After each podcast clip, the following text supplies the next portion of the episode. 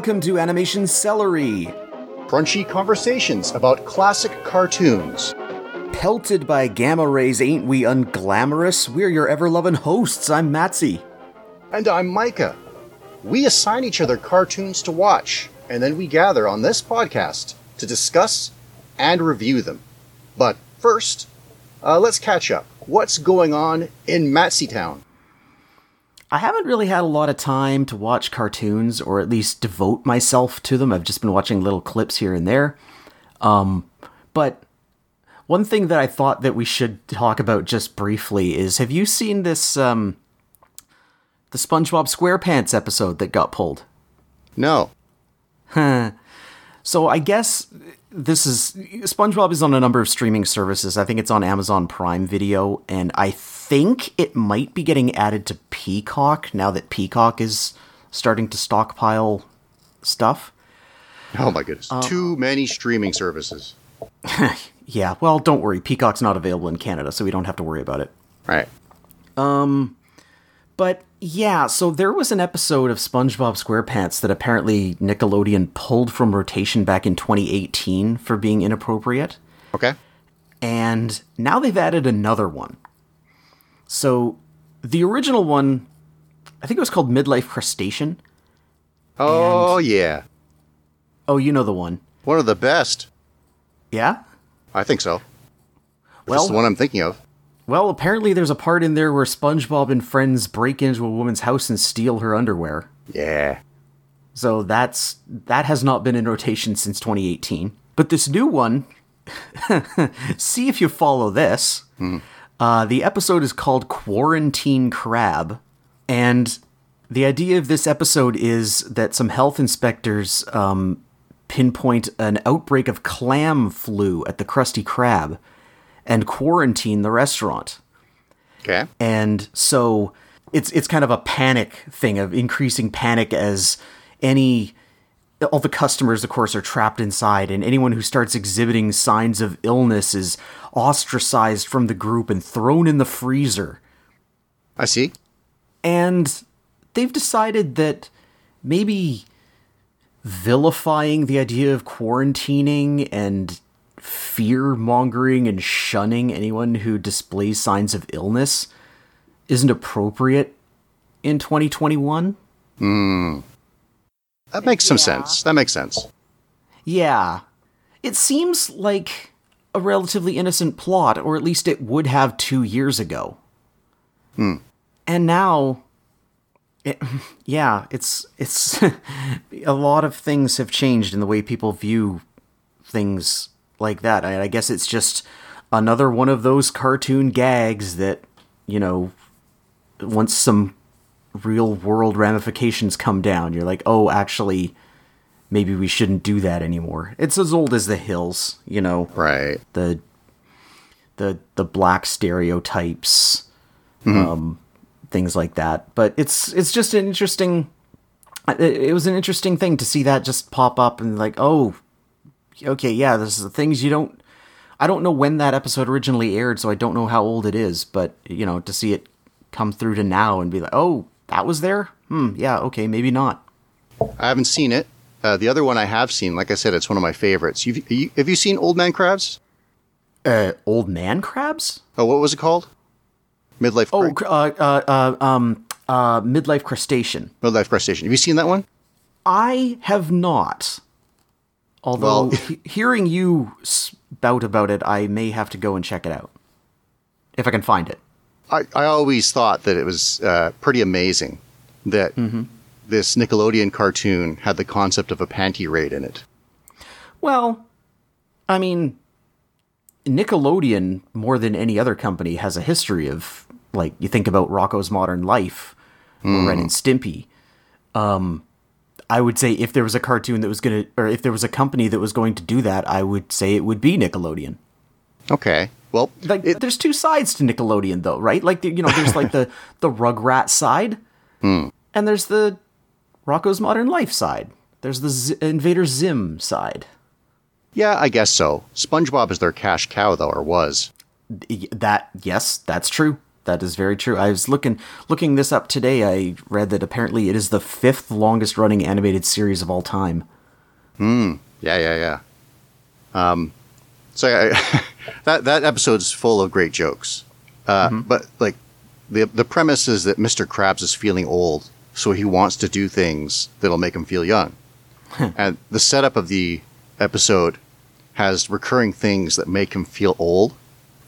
So, like he's he's walking to the Krusty Krab, and already on the way there's like a fish man walking behind him, getting very upset at how slow he is. Like, "Come on, come on!" And he passes him and says, "And you've had your blinker on for the last block." And he's got like uh, he's got blinkers on the back of his trousers. but okay, okay. So then he's thinking like, "Am I old? Am I really old?" And he's like, he just uh, absentmindedly gets in a line of super old, uh, so, like elderly fish. Right.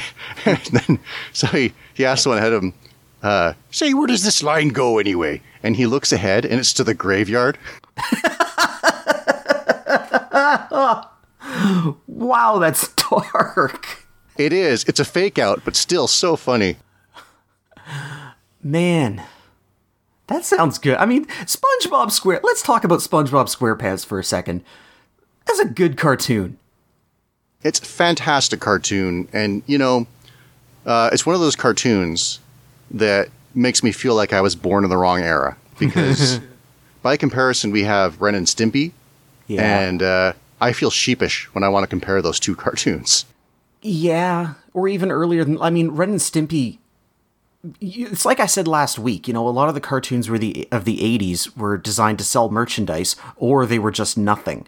And the '90s, maybe you could point to Ren and Stimpy as one of the things that started it. Although, actually, now that I'm thinking about it, it was probably Disney's animated series like Gummi Bears and Ducktales that started it. But the hmm. idea of cartoons that were like, no, we're going to actually put some effort into this, and we're not trying to sell you anything because Reagan's not president anymore. It is like, no, these we're just making these cartoons to be good cartoons, and hmm. you know, like you have the whole Disney afternoon, you have Ren and Stimpy, Tiny Toons, Animaniacs, like that list goes on. It was like 1990 was the point when suddenly cartoons got good. And like you said, like that's the point where you and I were just hitting our teens. Right. And and yeah, and and we missed out on, you know, to be a kid and have these cartoons that are made for the sake of being cartoons and are good, like SpongeBob SquarePants. Like that we we missed, you know, we enjoyed the cartoons that we had, but we missed out on cartoons that the makers actually put a lot of good effort into. Yeah, but you're talking. Uh, do you mean like there's an evolution on it? Because you're talking about like I'm comparing Ren and Stimpy to SpongeBob, right? So that's already in the cusp of a cartoon made to be a cartoon, and uh, Ren and Stimpy is just no comparison, right? I mean, they're not both gross out Yes. shows, but they hold some of the same. Uh, uh, they're they're categorically a little the same. You're right. I mean, it, it, cartoons have been evolving. Like this is a great time for cartoons. Like I think about, I think about the cartoons that I think are are like S tier great cartoons, and I would I would hazard that most of them have actually come out within the last twenty years, when I've been over twenty, and maybe it's hmm. because I'm old enough to appreciate them now, or maybe it's just that they are really good but you're right. Like, you know, SpongeBob SquarePants is really good and and you know, something like Ren and Stimpy. I mean, Ren and Stimpy has some iconic moments, but you know, a lot of that show does not hold up, especially after the first season. Right, right, right. So what about you? What have you been doing? Well, on the other side, I've actually been watching a lot of cartoons. Can you imagine? Huh. So part of it, uh, a couple of my favorite anime series have finished for the season. Um, so I guess I had more of an appetite to catch on some other things. Uh, I watched more of uh, My Life as a Teenage Robot, which I'll be talking about later. The the assignment I got. right? I've resumed Star versus the Forces of Evil. Oh, good. That is one of those S tier cartoons I just mentioned. I love that show. Right, right. I remember one of my other acquaintances said that it was good and then it got bad, but you countered that it just remained good. I said that it started off as the first like two thirds of the first season make you think that it's going to be one thing, mm-hmm. and then the character Toffee is introduced, and from that point on, the series just turns on its head and becomes something completely different. The uh, where I'd stopped was the um, end of the first season, Okay. so I've resumed now, and I'm uh, maybe I'm halfway through the second. Okay. So, um, yeah, I, I quite enjoy uh, the uh, episodes of Ludo uh, rebuilding from nothing. Yes. Yes. Ludo's pretty good. And there's a lot of like I was late to realizing what was going on with Ludo, like what his wand was. Yeah, Like, you know, I'm sure in, in and I'm sheepish in, you know, I won't go into too much detail because one, I don't know how much you know and two, I don't want to give spoilers okay. on a story heavy show like that on this podcast, but like you when you saw Ludo's wand, you realized what it was right away, right? Sure. Yeah, I didn't. It took me a little while to go, oh, wait a minute, and then look back at it and go, oh, that's what that is. Hmm. And I feel the word you used earlier was sheepish. Um, Yeah. I'd be like, I should have seen that. Yeah. So, so It's a like I said, and also uh, I'm watching a lot of cartoons because uh, just to like hunt for things to to use in give this podcast. To give me. Yeah, yeah. Actually, Okay. have, have you heard of Pui Pui Molcar? I don't think so. Okay, it's it's on Netflix right now. Um, I think it's the hot new thing. So it's a stop motion show, and all of the cars are guinea pigs. Not real guinea pigs, but they have like uh, Okay, yeah. guinea pig faces, and they're uh, they don't roll on their wheels; they rather crawl. Okay. And uh, the people uh, from long shots are figurines, but close up are uh, stop motion people. Okay. So you know, really mugging it up in still frames and the like. Yeah, yeah. Yeah, this show is adorable. It sounds like it. It's one of these shows that's only I think the episodes are only about three minutes long, maybe. Mm. We kind of we discovered it uh, one Sunday morning and then just watched them all. It's like a modern day Pingu. Yeah, kinda. Like, Is it English? Like what what where does it originate?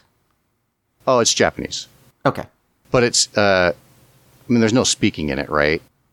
Okay. It's just a bunch of squeaks and you know humans going like, oh, ah, okay. Yeah, yeah, okay. yeah. So, Huh. so pretty good, and I recommend it. All right, I'll take a look at that. Why not? Got anything else? Or shall I just talk about the anime I've been watching? Okay. Uh, yeah, let's hear. Uh, last time I recommended that you start off JoJo's Bizarre Adventure. Which was actually more of a process than I expected because there's a number of different things called JoJo's Bizarre Adventure. Um, Oh, was it was- not obvious? It wasn't as easy. Well, like the thing is, I can't remember if you told me last week or if you told me like beforehand or something, but at some point you had mentioned that this is from 2012. Yeah. and that helped a lot. Um, so what I found was JoJo's Bizarre Adventure, uh, subtitled. I think it was subtitled "The Phantom Blood," That's correct. and you know because it's anime, there's a subtitled version and there's an English dubbed version, um, and there might be a version that was also English dubbed uh, for broadcast in in North America. Um, I picked the English dubbed version. Normally, I like my anime subbed, but I figured th- this is going to be the kind of thing where the voice acting is probably like a thing. This is this is probably the way that most people know this is by the sub uh, dubbed version. So I figured I would go with that. All right. And so the huh, it's not a lot happens over the course of 3 episodes and yet what happens is so varied that it's hard to give a synopsis. huh. But basically there's this boy named Jonathan Joestar. Everyone calls him Jojo um, who's an heir to the Joestar fortune. And early on, in a little prologue, um, some uh, ruffian attempting to rob a wreckage uh, inadvertently saves uh, the Joestar matriarch's life and the life of his baby, who turns out to be Jonathan Joestar. The patriarch. Yes. Pa- did I say matriarch? Yeah. I do that a lot. I did that last episode too. Yeah. You'd think I'd okay. Anyway, um, I'm I'm all over the place with this synopsis. Okay, That's okay. You gave me a chance to pop my peas, so. all right. So, fast forwarding, Jojo, who was a baby in the initial wreckage, has grown up. Also, the ruffian Dario Brando, I believe his name was. He is old and dying, but he has a son who is, is the same age as Jonathan. His name is Dio. And of course, the ruffian is a, a, a Dario is, you know, he's just a jerk and he's also dying. And Dio is, he's, you know, brought up well, but he's also kind of a jerk. Whereas Jojo is quite put upon by his father. He wants to be a gentleman, but he just kind of can't do anything right in his father's eyes. Um, and the two things come to a head when Dario finally dies, um, and beforehand gives Dio a letter, basically calling in the debt that uh, Joestar. Do you know, by the way, what the father's name is? George. George Joestar? Yeah. Okay, thank you. So it basically calls in the debt that George Joestar owes uh, Dario, and so uh, the Joestar family ends up taking in Dio as another son, um, and it's it's one of the tropes that I hate, which is the the um, the Eddie Haskell thing, where Okay. he seems like a good guy, but he's actually a complete villain to the hero of the story. And that's what this is. This is, you know, the he is just a horrible person to Jojo, but he seems quite nice to everyone else and everyone likes him. And for some reason he makes it his mission to destroy Jojo's life Right. the I'll, I'll go episode by episode. So for this this first episode kind of sets this up. Um, Jojo eventually decides that he is not going to take any more crap from Dio and stands up to him. And they're kind of the first episode kind of leaves at that point where Jojo has finally stood up for the first time and now Dio realizes that there might be more to this Jojo. He might not be such a panty waist. Um, also involved here during that initial wreckage, there was a mask in the uh, belongings of the Joestar family. Now, this mask doesn't do much in the first episode, although some blood gets on it and some spikes come out the back of it. Yeah. That's kind of all we see for this one. The second episode, fast forward seven years to where JoJo is now a ridiculous hulk of muscle. Yeah. So there's a guy in the video game world named Jeff Gerstmann, um, and he had a flirtation with anime. And someone he's he mentioned once that people had suggested that he watched JoJo's Bizarre Adventure, and his counter was that he hated the character design of it. Okay. And I watched the first episode of this, and I thought, okay, this is anime. And the second episode, I went, oh, now I see what Jeff Gerstmann's talking about because these guys look crazy. These this is based on a manga, yeah. and these character designs really look like an an amateur fan manga artist's idea of manga. Like they're the chins are so pointy, the shoulders are kind of off center in some shots. That just it's just such weird, ridiculous character designs of like huge mass of muscle, like the Hulk. Well, do you remember a series and movie called Fist of the North Star? I am aware of it. I Yeah, so- I've watched it, but The, the mangaka was heavily influenced by it. okay. I mean, Jonathan looks very much like the star of that thing. I thought he looked familiar. Like he, he kind of there were parts where he kind of looked like Goku, and I kept kept having to remind myself that Goku didn't have blue hair. There's a long evolution for this, right? I mean, he's been doing this for years. So the first three storylines, everybody looks like this. Okay. All, all the main characters are roided beyond belief. Yeah. And uh, he's evolved, so now everybody's kind of uh, slinky and svelte. I guess. which is weird because it's like so the early part of this first episode is that um uh Dio and Jojo are in university together and they're playing rugby. By the way, this is 1800s England. I should have mentioned that. And the I don't know if you've watched the dubbed or the subbed version, but these are quite clearly North American voice actors putting on fake English accents. yeah. Like that was the first thing I noticed immediately as soon as people started talking. Like these are not English actors. Um, but anyway, um, so they're playing rugby, and they establish very quickly that Jojo is super muscular, and he's got like you know the entire other team trying to tackle him, and they can't bring him down. And then he throws the ball to Dio, who is very fast. And so I figured, okay, this is what's happened because Dio, in the first episode, there was a little bit of boxing where Dio was dodging all of JoJo's punches. And so I figured, okay, so Dio is really fast and JoJo is really strong. And that works for a while, although Yeah. it changes. Also, at this point, George is ill. Uh, gravely ill. And oh, I'm trying to get my wrap my thoughts around this because it's so much happens. Um, While you do that, I was thinking that the uh, this the series is kind of nutty, right? So I, I think in that vein, as far as uh, the voice acting went, they didn't worry about it, right? They made sure that every uh, English aristocrat was pushed as far as they could for accent, and every Cockney guy is pushed as far as they can to be silly. So, so George is sick, yeah. yeah, George is sick. Um, Jojo is suspicious of why he's sick, and he soon uh, encounters Dio, having taken over. Dio is taking water and medicine for their father up the stairs because the butler is getting too old to do it, and uh, Jojo suspects that he has been poisoning their father. Um, and so he takes the medicine to London to find a Asian apothecary who can identify the substance. Well, he originally goes to find a doctor, but the doctors can't, so then he decides for an Asian apothecary. And what prompts this is that he finds the letter um, that uh, Oh, Dario uh, sent.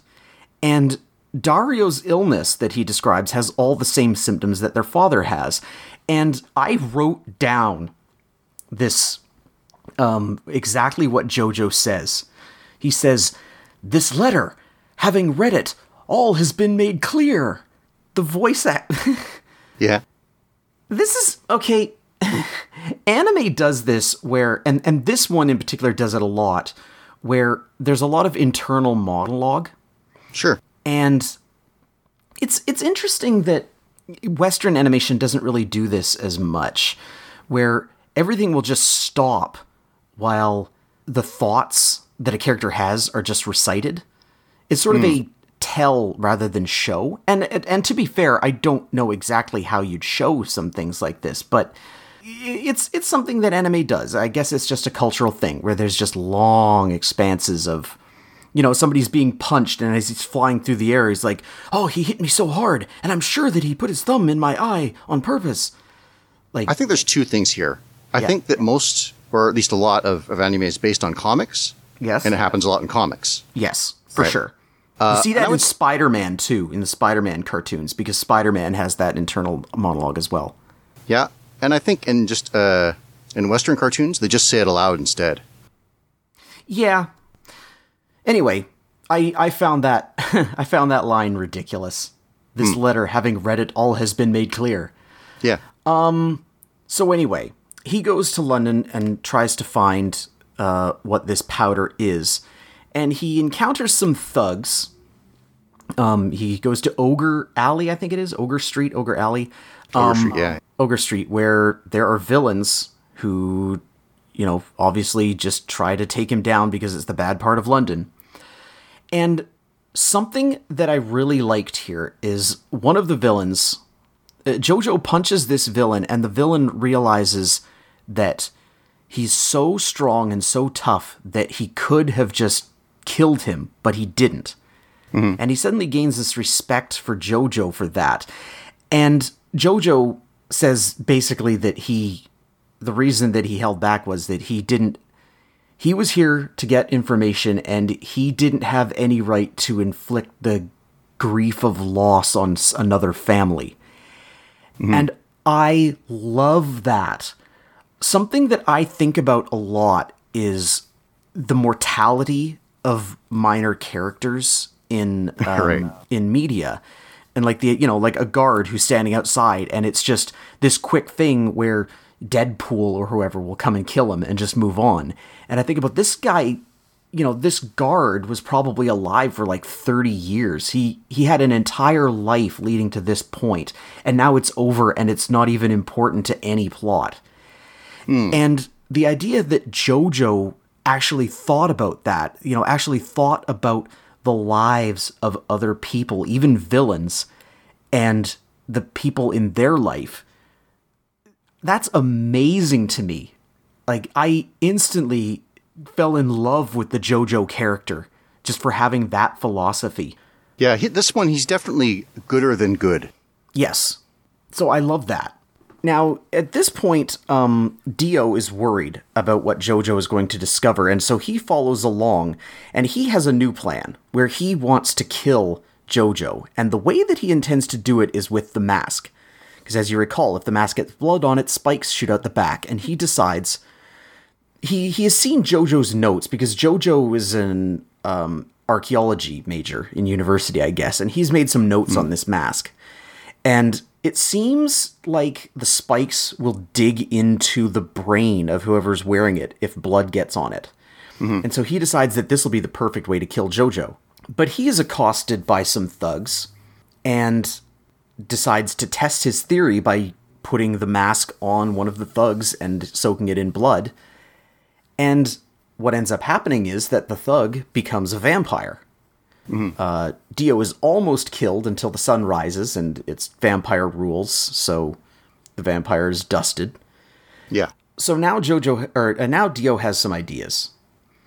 Um, he returns home and he finds this going into the third episode now. He returns Okay. home. He finds that Jojo is there, and Jojo has found the apothecary. He is determined that it's poison, and also the thug whose life he spared has followed along. And capital letters on my notepad All right. the this this noble thug's name is Robert E. O. Speedwagon. yeah. Holy smoke! Okay, I'll step in here. Um, so this is something that JoJo's does. Yeah, It names tons of its characters after musicians and songs. I was hoping it would. Yeah, like this is perhaps the only cartoon in history that has named a character after Kenny Loggins and killed him. Okay. Yeah, that's one thing though. If you were to keep watching this, um, there's different versions, right? But the one that is like official, they I guess were worried about using the names of some real people, so in some instances they skirt around it. Like this. Well, no, this is pretty ba- blatant. well, well, the band is REO Speedwagon. yeah, And they've, like, this is skirting, like, Robert E.O. Speedwagon. Like, it's blatant. Like, you know, you instantly know what they're talking about. But, but go, go ahead. T- give me your example. Well, like say if if you were say watching the the uh, subtitle of an episode, there's a character named Santana, but they make sure that everyone says that his name is San Viento. Uh, okay. Okay. Or way further ahead, there's a character named Cool Ice. Uh, I'll let you guess what his name should be. uh, cool ice. Oh, I guess that could be a lot of guys. Uh, Vanilla Ice. That was the first thing I thought of, but I was like, there's no vanilla in there. Yeah.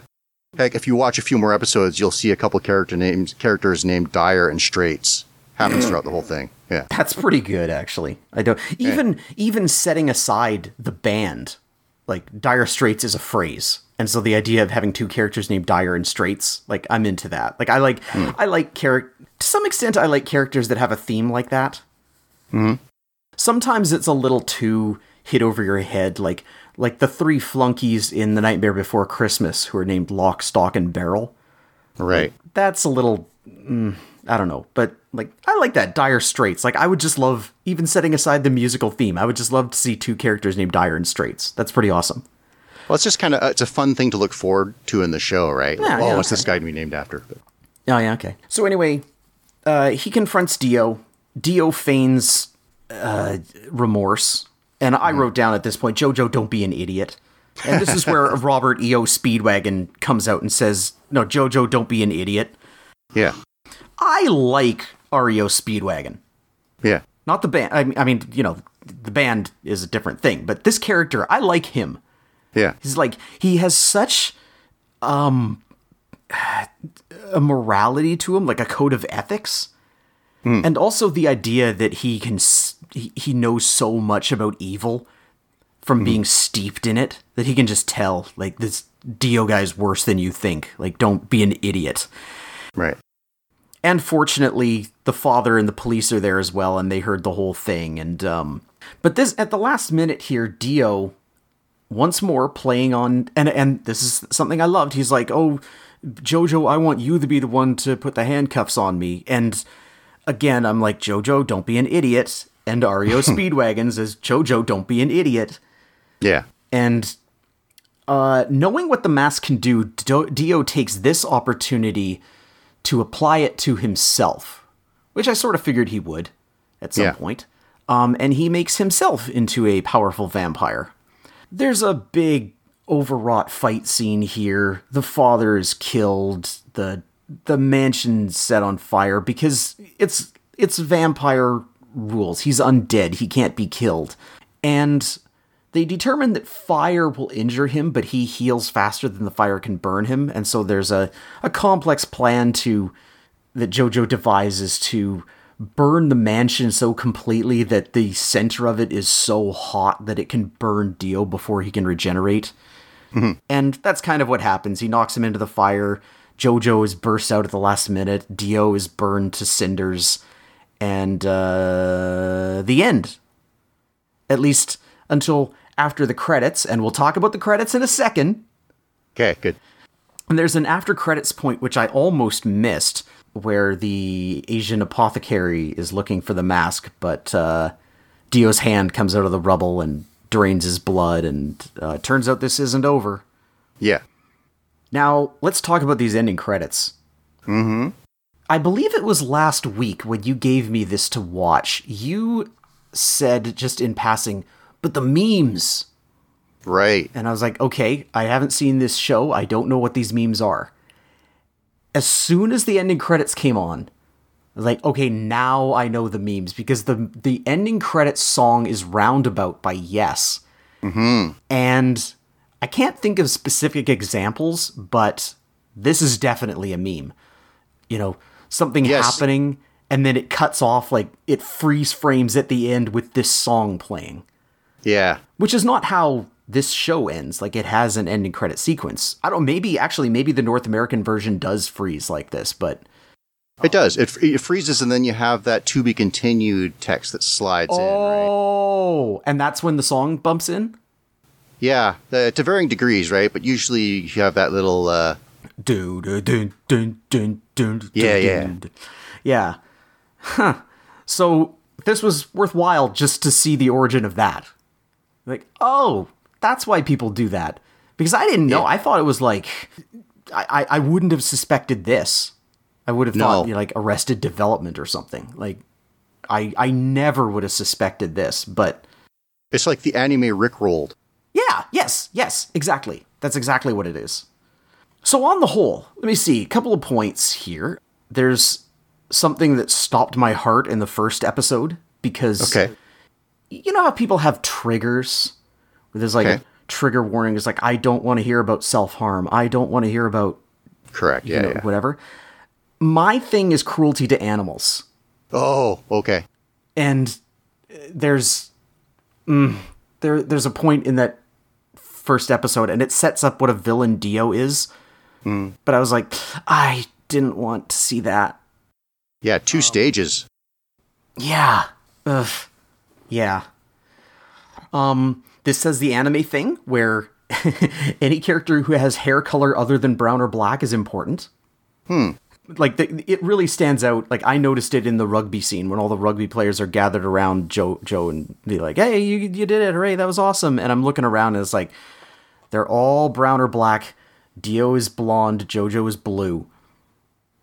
These are the important characters. Um, I think some of JoJo's plans, or not JoJo, Dio's plans in the beginning are really weird. Like his idea to ruin his first love by kissing her. Yeah. Like, oh, you're ha, you thought your first kiss was going to be with JoJo, but it was with me. He does whatever he wants. Yeah, yeah, yeah. like that was. I mean, and it, and you know, it set up a good gag where it's like, oh, she's using muddy water to what? Like she was so disgusted by it, she was just drinking whatever water she could find just to wash it out.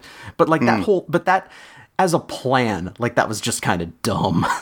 Uh, it's kind of like uh, melodrama, though, right? Yeah. I guess like it's a little jarring because it's comparatively innocent to later things that happen in the series, where I think they lean in hard to like the evil guys in the show have to be more evil than real people, which means that they do things that are beyond the pale.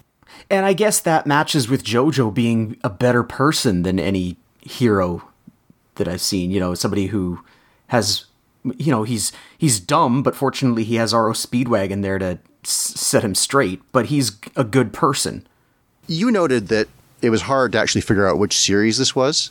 to some extent. So the other seasons have titles to differentiate them, right? They do, yes. Like the thing that threw me off was the first thing that popped up when I searched. Like I, there's a website that I go to that has cartoons on it, and Yeah. the first JoJo's Bizarre Adventure showed up was JoJo's Bizarre Adventure, and then in parentheses 2000. And normally that means that that's the year that it came out. Okay. I was like, oh, that mm, that's too early. Apparently, it's not. Like it's it's a a, a sequel to JoJo's Bizarre Adventure, like maybe like the fifth or sixth season or something. You might know better than I No, do, but what I think what I think that would have been this is like an old manga. okay. So they tried making an anime once upon a time. And I guess it, it didn't go fully through, right? Well, I just read the synopsis of it, and it seems like it's set in like 1989 or something, and it's Yes. like Yes. JoJo's great great grandson Joseph. Yeah. The the, the third season uh, of of the anime that you watched is the same one. Like I said, they, they they took a kick at that can before, mm-hmm. right? This is sort of uh, the storyline that people slept on, right? Okay. So I guess it took it took a second try in Japan to catch on, and then it took maybe some more time here to catch on. So that 2000 that 2001 was like an earlier iteration of a, a, a cartoon. You could think of this JoJo as a reboot, I guess. Sure. Okay. That's fair. I, that's sort of what I expected. Like, Yeah. because I had to go to the Wikipedia article and say, like, okay, JoJo's Bizarre Adventure. This is the season that started in 2012. Uh, it's probably this Phantom Blood one. Let's take a look. Okay, there's the mask that Micah showed me. This is probably it. See, that's the interesting thing about the series. You noted that the other one has uh, JoJo's great grandson, I guess it would be. Great great grandson. yeah, Hundred years it- later. It jumps generationally. And it seems like the the seems like the main character always has a first name that starts with Joe. Yes. Like there's George, and this is Jonathan. Um, this later one Yeah. is Joseph.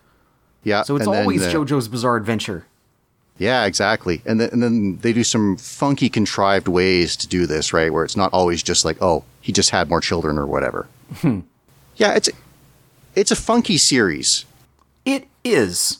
I like the opening sequence, by the way. Uh, it's talking about credits. I think it has a really dynamic and cool uh, opening sequence. The first episode doesn't have it, but the other ones No. did, and I really liked. I really enjoyed watching the opening sequence of this. Hmm. It's it's a really weird series because because of all the memes, people have ideas about what it is, right? Right. And then to start watching it, like I saw this exchange which I thought was pretty funny, where somebody said, "Oh, this is about vampires," and the answer was, "Uh, sorta, but not really."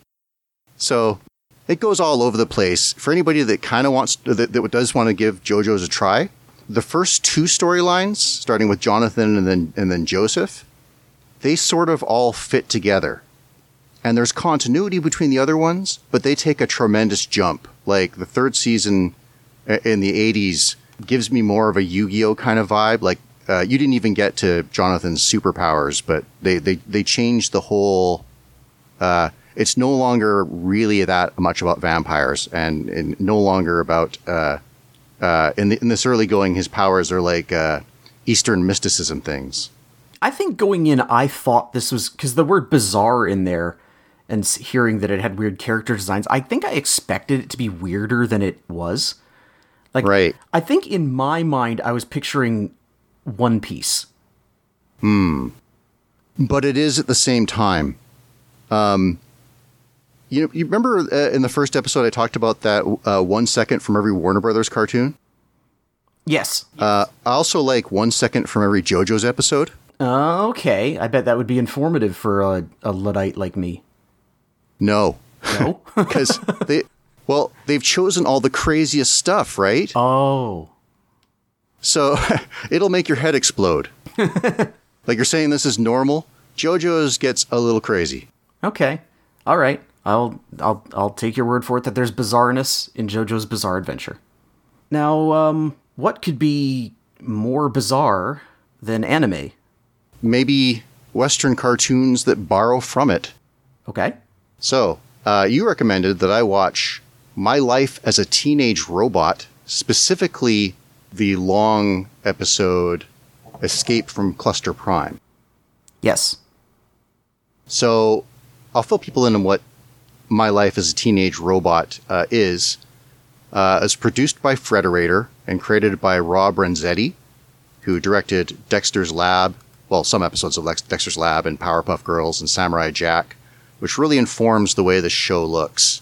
So it's a it's about a robot designated XJ9, but she prefers to be called Jenny, and she's torn between her purpose of defending the Earth against villains and disasters, but also wanting to have independence and freedom and be able to have fun like uh, a human teenager would.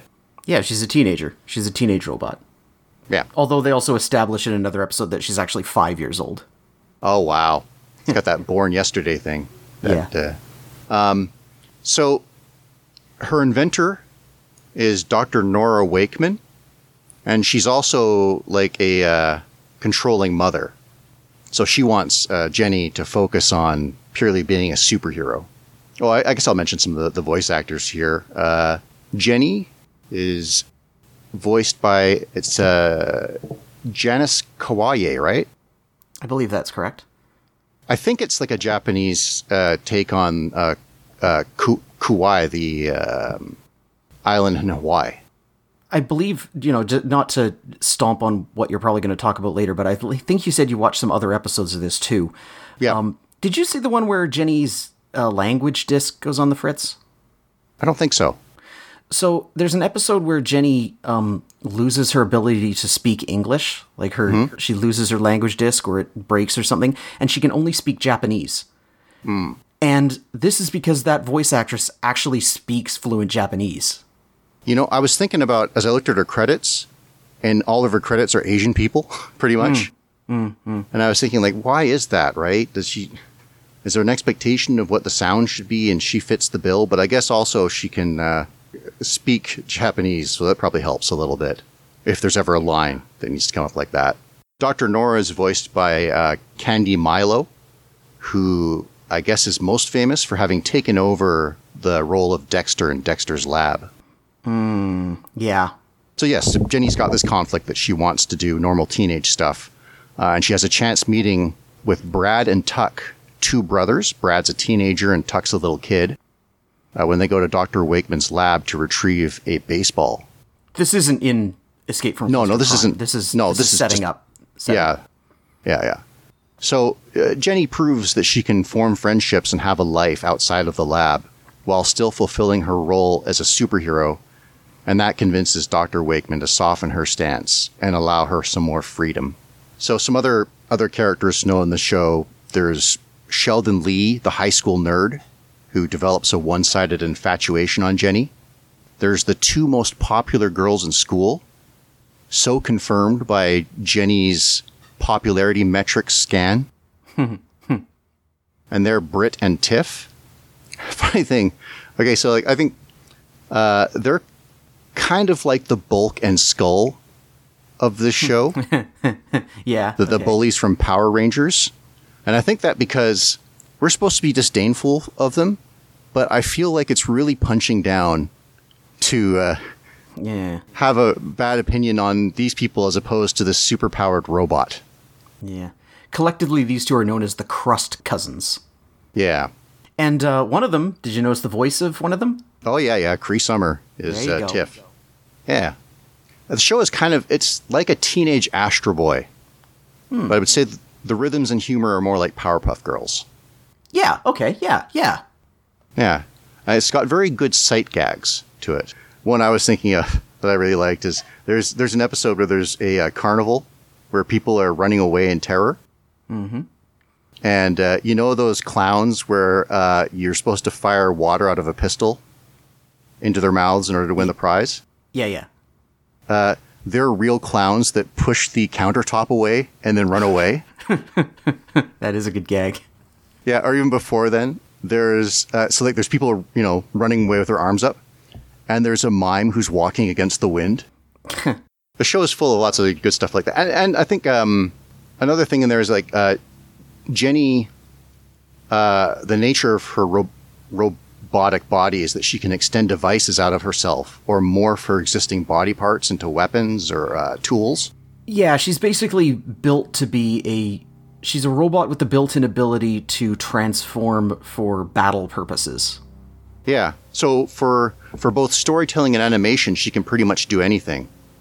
Uh, her most consistent ability is to fly by thrusters that come out of her feet and ponytails. Yeah.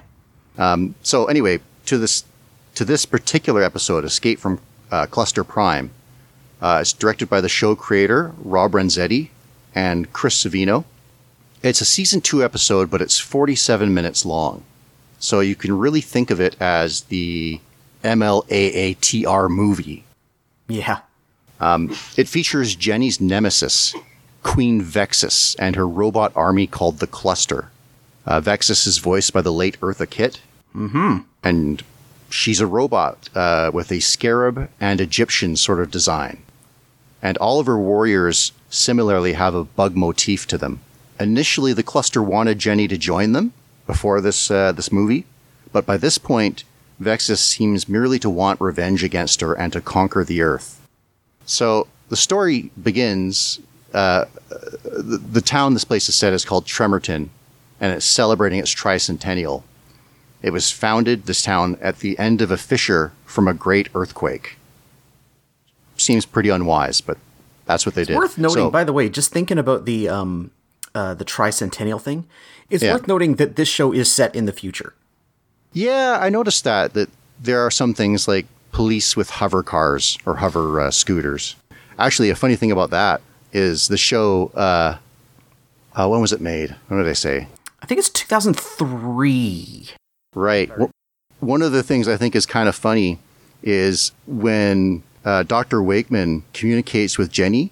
Jenny produces a monitor to show the the doctor's face, and the style being what it is, I like that the monitor has a three dimensional bubble effect to the lens Yeah. because that's it's just black what and T- white, if I remember correctly. Oh, I guess there's that too, yeah. Uh, who knows? Maybe it's a conscious choice then. So while the festivities are going on, Jenny is also fighting the cluster nearby. And when she attempts to disable a missile, she causes a lot of collateral damage with the rocket debris and her, her lasers ricochet off the surface. Uh, so there's like another really good gag here. Like the, there's a series of laser gags. The one that I especially liked was the lasers perforate the hat of an Abraham Lincoln impersonator.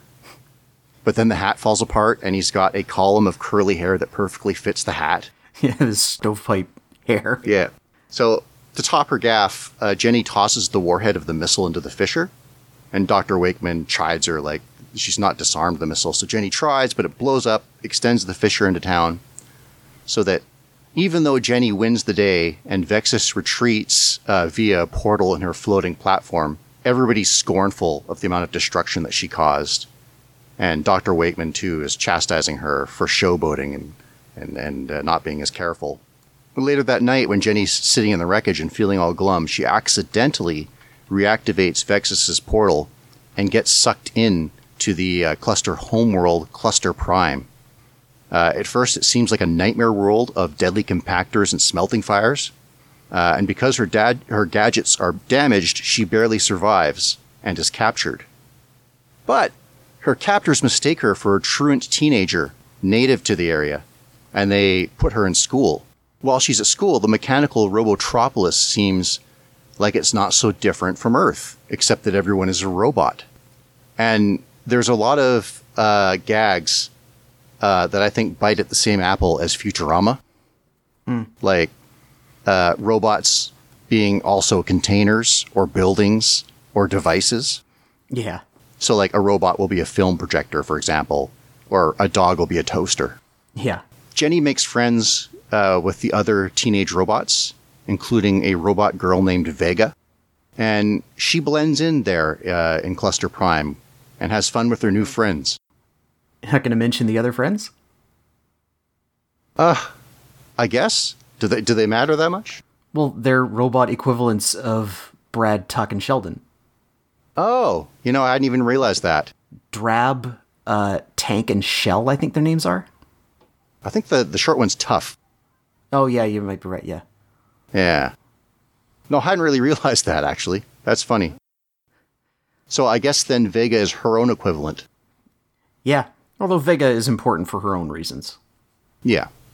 So because in Cluster Prime, there's a monstrous depiction of her as XJ9 as a sort of boogeyman, nobody recognizes the real her.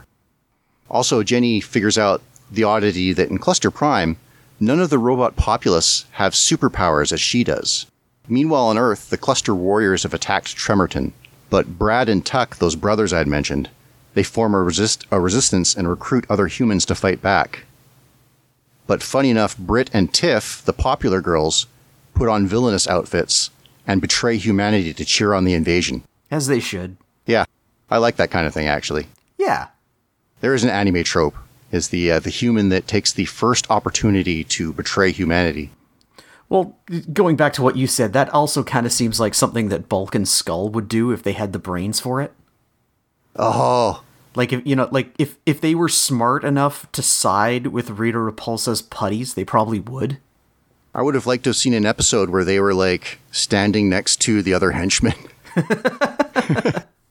Even if it was like, you know, a video effect or something or a bad green screen. Yeah, get them putties. the pink Yeah. one's over there. Heck, if they'd gotten to put on some of the uh, tokusatsu kind of like monster outfits too, but you could still see enough of their faces. Uh, anyway, I digress. So, Dr. Wakeman and Sheldon plan to figure out how to teleport to Vexus's attack ship because they think they're under the belief that Jenny's been captured and they have to rescue her.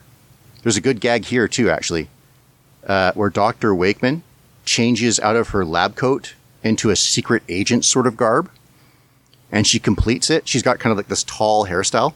She completes it by pulling a helmet out of her hair and then putting it over top on her head. I didn't notice that she did that. That's awesome. Yeah. That's so good. So this may be something that you know having seen the whole series. I haven't seen all of it, but I've seen some, so I'll I'll try to tell you. Well, the Doctor and Sheldon go uh, to the underground chambers, and Sheldon sees uh, XJs 1 through 8 and suggests using them. Yes. It never comes back.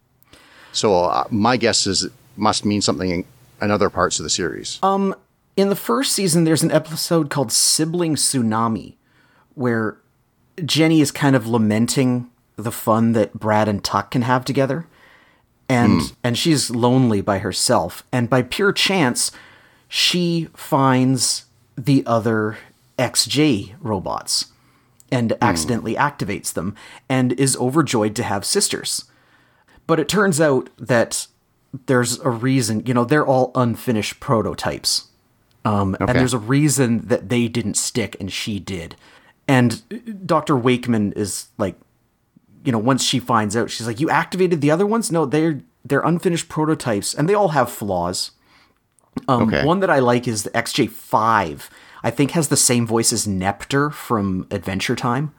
Um, but they all have like th- there's there's some pretty good gags there. Like XJ7 is just manically depressed And Jenny's like, "Oh, what's the matter, XJ7? What's wrong?" And XJ7's like, "Oh, you know, life, the universe, everything." That's that's not a. I'm I'm kind of over Hitchhiker's Guide to the Galaxy references at this point, but in Right. 2003, that's a good gag. But um, yeah, they they do get put to sleep at the end. There's actually a good gag where they're all saying goodnight to each other, and uh, Doctor Wakeman goes past and says, "Good night, XJ's one, two, three, four, five, six, seven, eight, and nine. And they're good. Good night, mom. And then she says, "And good night, XJ ten. And like, what? It's like, just kidding. In this episode, it's just a callback. I'm surprised it's in it, actually. Well, they probably wouldn't do anything. It's probably just, you know, if they're one, it might be a thing where people would go like, well, they're in the workshop, why don't they see the other robots? And two, if they need a robot, why don't they use the other XJs? Hmm. And it's just established, you know, Dr. Wakeman doesn't like using the other XJs because they are not as advanced. Like they're they're flawed. Like XJ1 can just shoot grease. XJ3 falls apart constantly. Like they all they're all flawed robots. But sentient creatures, so I guess I guess it never delves into that. Yeah. They're asleep. Yeah. Back on uh, Cluster Prime, uh, Jenny finds that old habits die hard. She's taken to adopting a disguise in order to continue being a hero in the Robotropolis. And she proves popular with the masses, but law enforcement contrives a false emergency to capture this new vigilante. Dr. Wakeman and Sheldon's quantum defibrillator and time fissure capsule inventions neither work on their own, but they get frustrated and have a scuffle, and improbably the two inventions tip against each other and form one functional machine. Haha. Yeah. I guess th- this kind of jumps all around. I'm going to skip most of the rebellion stuff, though, because you can just kind of take that. Yeah. Uh, Jenny's, while she's on the run from law enforcement, hides in Queen Vexus's palace. Uh, part of the myth of her being a monster, Jenny, uh, Jenny being a monster, is that she destroyed the golden microchips that would enable all the robots of Cluster Prime to shape change like she does. But in the palace, she finds a large collection of such chips. Vega, in turn, finds Jenny, and it turns out that Vega is Vexus's daughter when she sees the golden chips, it makes Vega call into question her loyalties. When the law catches up with Jenny, their indiscriminate fire puts the general populace in danger, but Jenny protects them. A lot of things converge here. Vexus, Dr. Wakeman, and Sheldon have a space chase to get back to Cluster Prime. And uh, when Jenny and Vega spread the word about the propaganda about the chips, Vexus arrives and batters the damaged heroine. But Dr. Wakeman arrives and takes Vexus on in a Vexus in a hand-to-hand fight. There's another really good joke here. While they're wrestling, Dr. Wakeman, they got like both their other hands are all occupied, and Dr. Wakeman uses her pointy nose to jab Vexus in the eye. That's a good gag, yeah. Anyway, by the end, Vexus, or Vega rather, ultimately betrays her mother by distributing the golden chips to the populace and starting a revolution. And after Vexus runs away, there's conflict within Jenny about whether or not she should remain on this planet full of robots. But because the uh, cluster general is still threatening Earth and intends to blow up the planet, it reminds her that that's where she's truly needed. So she races back, manages to stop a self destruct, and we come to the happy ending of the show. Hooray. Yeah. Um, it's kind of funny. My life as a teenage robot was something that I kind of took a pass on at the time. Mm-hmm. Because I had quite a bit of fatigue from shows that were like it. Yeah, I can understand that. Yeah, like Dexter's Lab and Powerpuff Girls. Yeah. And watching episodes now, you know, there sometimes you have shows that you kind of don't watch but kind of have seen, and then when you watch them, you piece it all together. I hadn't seen enough to really have any firm memories of any of this. Mm-hmm. I like Jenny. I don't much like Brad. I think combination of design and voice, I'm just not into him. Yeah. He doesn't really serve that much of a purpose. Like, Sheldon's the one infatuated with her. Sheldon's the one who is also an inventor. Brad, there's no kind of romantic subplot between the two. He's just there as a friend. And I mean, I guess that's has value, but at the same time, like, what is his role? There's ingredients that should make him likable to me. Like his design's kind of interesting. I like that he's got like his shirt tails out from underneath a cardigan. It's kind of neat, and uh, I like that he plays with his little brother. Yeah. But I don't know, he's just kind of annoying. And as a little weird bit of trivia, his voice actor is Crackle from the Rice Krispies commercials. That's weird. So yeah, the the the look of uh, the show, it's kind of weird. Like I think there a lot of shows kind of have run run with the ball since uh, Powerpuff Girls and Dexter's Lab, Yeah. and those shows to me have a very sort of dim color palette. Whereas you kind of look at a show like say Steven Universe now, everything's brighter, you know, or uh, Yeah. or Star versus the Forces of Evil. Yeah. I also think the drawing is is generally better in these shows as well, but. Uh, They're not afraid to play with character designs in weird ways. You know, like like Dr. Wakeman having both her eyes on like the same side of her head, like a like a fish kind of. But you can just Right. get away with that because it's just that's the perspective that she's shown at. Actually, one of the things I do like in the color palette of the show is uh, the degree to which lighting can fully change the uh, colors of the characters. Especially Jenny. Yes, Like that Jenny she's is in so many. You know, she's light blue, kind of a teal color normally, but like she could be purple or orange or whatever is necessary based on the light that she's in. yeah, that's pretty interesting to me. Yeah. So overall, I think uh, pretty good show. Might watch more of it, but uh, it's going to be behind my priority on Star versus the Forces of Evil. That's fair. I think Stars is probably the better show, and it's also a serial, so like you want to see the end of that. Um, something that I like about just one little thing that I like about um, my life as a teenage robot, I like when characters have little quirks to them that are not really mentioned or they don't make a big deal out of it. It's just something about their character that you you might not even notice at first, but you eventually accept. Like um, a great example of this would be in Bob's Burgers, how whenever Tina runs, her arms don't move. She just holds her arms straight down at her sides. Okay. And it's never mentioned. It's not a plot point of anything. Even there's an episode where she's running for the entire episode and it's never brought up. It's just a thing about her character that just is. Hmm. And that's something that I like about Dr. Wakeman. The fact that she, pr- when she's saying Jenny's full name, which she always does, she never calls her Jenny, she pronounces nine as a two syllable word. XJ Nyan. And there, I mentioned her sisters earlier. Yeah. She does that with them too. Six, five. There's an episode where XJ5 says something and uh, Dr. Wakeman calls her XJ5. Hmm. I guess that'll probably do it for this week. So we're going to assign each other some things for next week. Um, we've decided to go back to the roots and do a couple of uh, animated shorts. So, Micah, I decided to go for some some things by noted companies, but unusual ones. All right. The two that I want you to watch are The Dot and the Line Oh, okay. Yeah. and Gerald McBoing Boing. Okay.